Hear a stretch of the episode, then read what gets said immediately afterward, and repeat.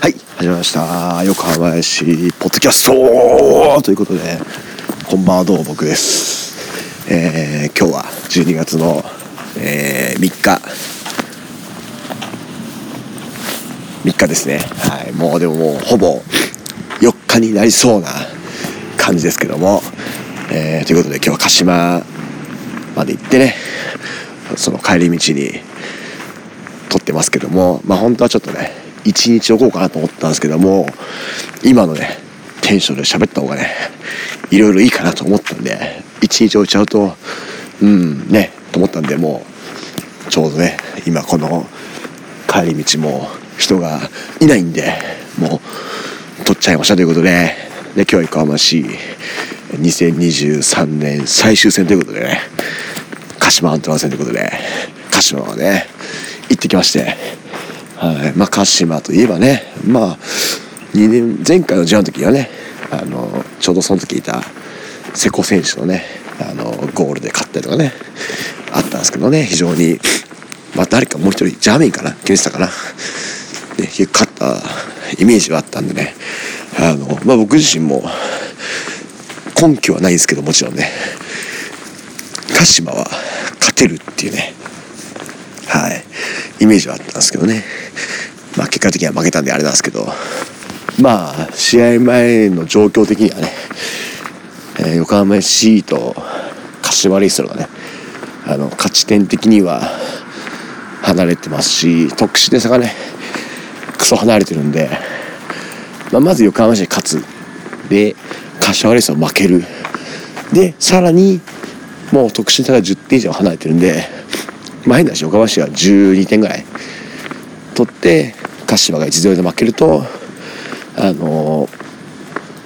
逆転残留ということでまあなかなかね厳しい、うん、でもまあ本当にね試合前のねサポーターの雰囲気とかはなんか12点取るぞというね感じがあってねよかったんじゃないかなと思うんですけども、えー、まあメンバー的にはね有利選手がね出ないということで代わりどうするのかと思ったんですけど三田選手がねそのまま入って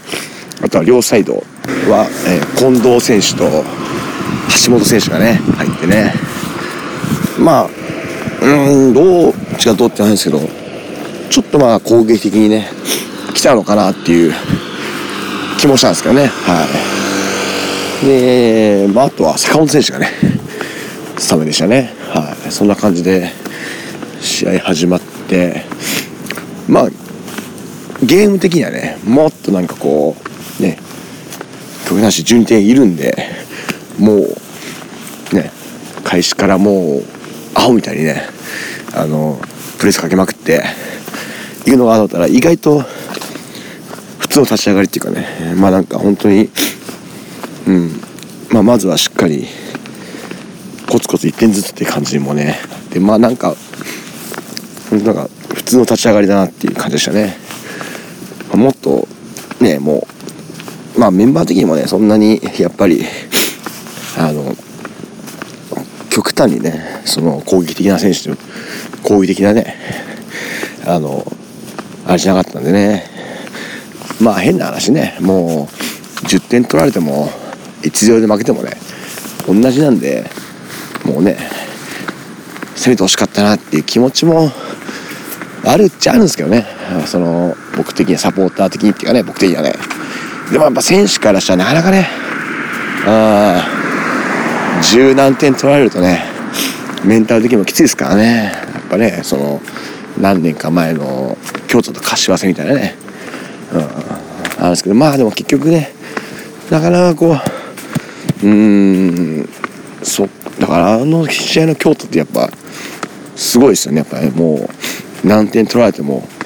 点取りに行くんだっていうね。があったから逆にね10点以上取られたっていうのがあるんでね。まあそこまではねいけなかったというかいかなかったというか分かんないですけどね、まあでも、ね、まあでもそんな感じで結局いつも通りの立ち上がりでねあの始まってまあ鹿島の方はねやっぱねホーム最終戦もあるしちょうどキーパーのねクオン・スンデ選手もね引退時引退発表しましたんでね。まあその辺のモチベーションあったけどね順位的にはね、うん、そんなにね勝ってもどうなんですかね。勝ったら何かあったんですかね。分かんないですけど。ねどんな感じがあるんですけどまあ普通にねあのやってきてまあてか普通に鹿島はやっぱ強いですからね。やっぱ鈴木優馬選手がねやっぱボール収まるしね。強いですよね。だからその辺ねまああの最初のとこはなかなかね対応できなくてねまあ結構時間経つにつれてね結構対応できてたんでねよかったんですけどまあ前半ねあっさり失点してしまってねうーんまあしょうがないですけどね。うんなんかそんなに別になんかねそれこそそのさっきも言ったようにめっちゃ前がかりでもなかったんでね。普通に崩されて普通に決められるっていうね。なんかこう切ない視点だったんですけどね。まあでもそこは1点ぐらいでね心折れてる場合じゃないということでね。あの始まって後半始まって。でまあ、まあ、攻めるんですけど 結局またね追加点を決められるっていうね、うん、最悪の展開っていうかね、はい、なりまして、まあ、結局前半2対0でね折り返すということで、うん、厳しいっていうね感じでしたね、まあ、後半はねメンバー変えて攻めたりしてたんですけどまあちょうどなかなかねチャンスは作れずね。でまあカプリー選手がねシュートいやあれすごいシュートでしたね。あれはすごかったですね。もう超すげえスピードばっちりコースも良かった。あれはちょっとキーパーのチャンスっていうね。で1点差にするんですけど結局最後もうその後はね。点取れずということで。まあ負けちゃってね。横浜市の、えー、J2 捕獲が正式決定ということで。まあね。うん。まあだからまあちょっとねなかなか正直難しかったですけどね。でもなんかこうまあ僕は別になんかそんなね J1 とか J2 とかまあどうでもいいっつったらあれですけどまあ別にね横浜 C があればね試合見に行くしこうやっておしゃべりもするんでねあれなんですけどもまあやっぱね今年 J1 でね見ててねやっぱ J1 ねレベル高いしねサッカー的にもね、まあ、横浜 FC の選手の技量を置いといて相手もうまいんでね、えー、やっぱねあのシンプルにサッカーとして面白いんでつまんないミスもないしね、うん、まあもちろんちょこちょこありますけどでも基本的にやっぱねやっぱ J1 ってうめえなっていうのをね感じたんでねもうちょっとね J1 でねサッカー見たかったですけどね。単純にね。まあでもでもまあこれででもね落ちてまあ2021年ですか？落ちて2020年上がって2023落ちてねこれちょっとエレベータークラブのねあの称号をそろそろねうんきっとできそうなんでねまあ本当にここでねあのまた来年ね上がれるとまたねエレベーターとエレベータークラブのねあの正式管理できると思うんでね、うん、まあね上がって下がってをね繰り返していくことでねあのチームとしてもね、うん、経験値がね積まれると思うんでね。まあ本当にうん。まあ別に僕はね別にこの落ちたからといってね別にスタジアム行くことをやめるわけじゃないしね。まあこういうおしゃべりもね、まあ、やってきますからあんまり参考にならないですけどね。本当にでもだからそんなになんか負けて落ちちゃって決まってもまあ泣かない泣けないっていうかなんていうんですかね。別にその泣くほどのもんでもないなっていうのがあったんで。でもね本当ね選手とか、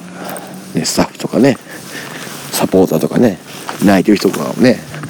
見ちゃうとなんかもうそれでこっちが泣きそうになっちゃうんでね。本当に。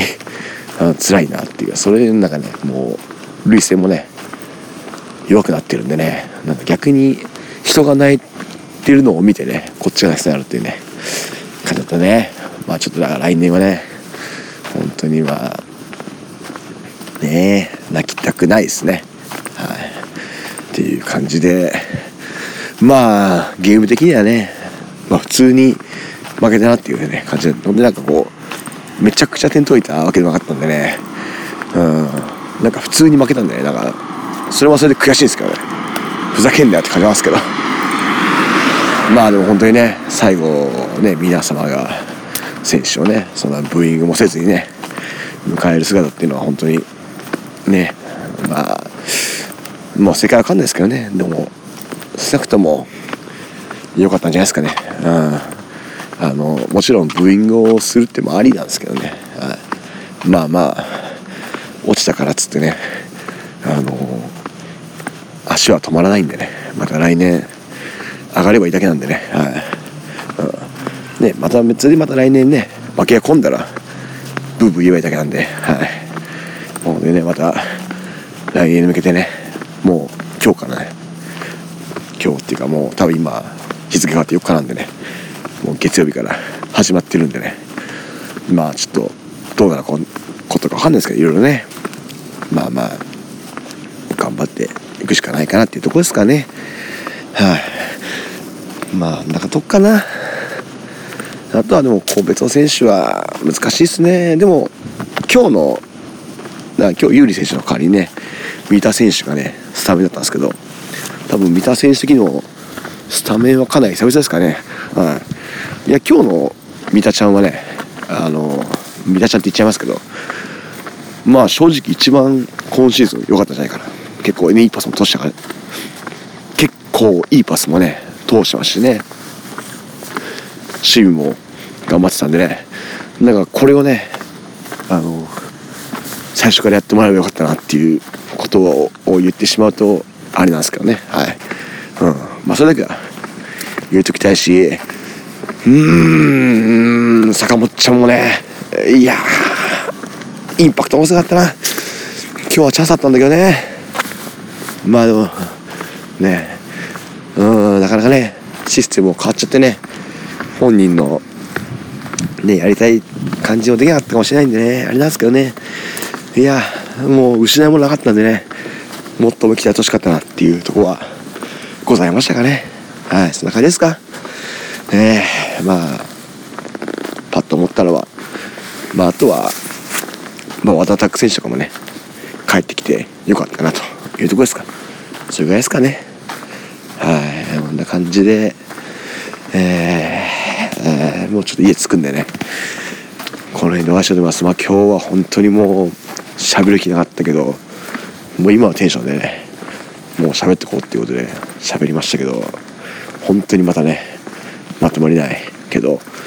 まあ熱だけはねお伝えしておこうかなという感じのおしゃべりですけどもまあ喋れてなかったら全カットなんですけどはい。まあでも本当にねうんまあ来年は J2 ですけどまあ J2 もねやっぱ難しいですからね。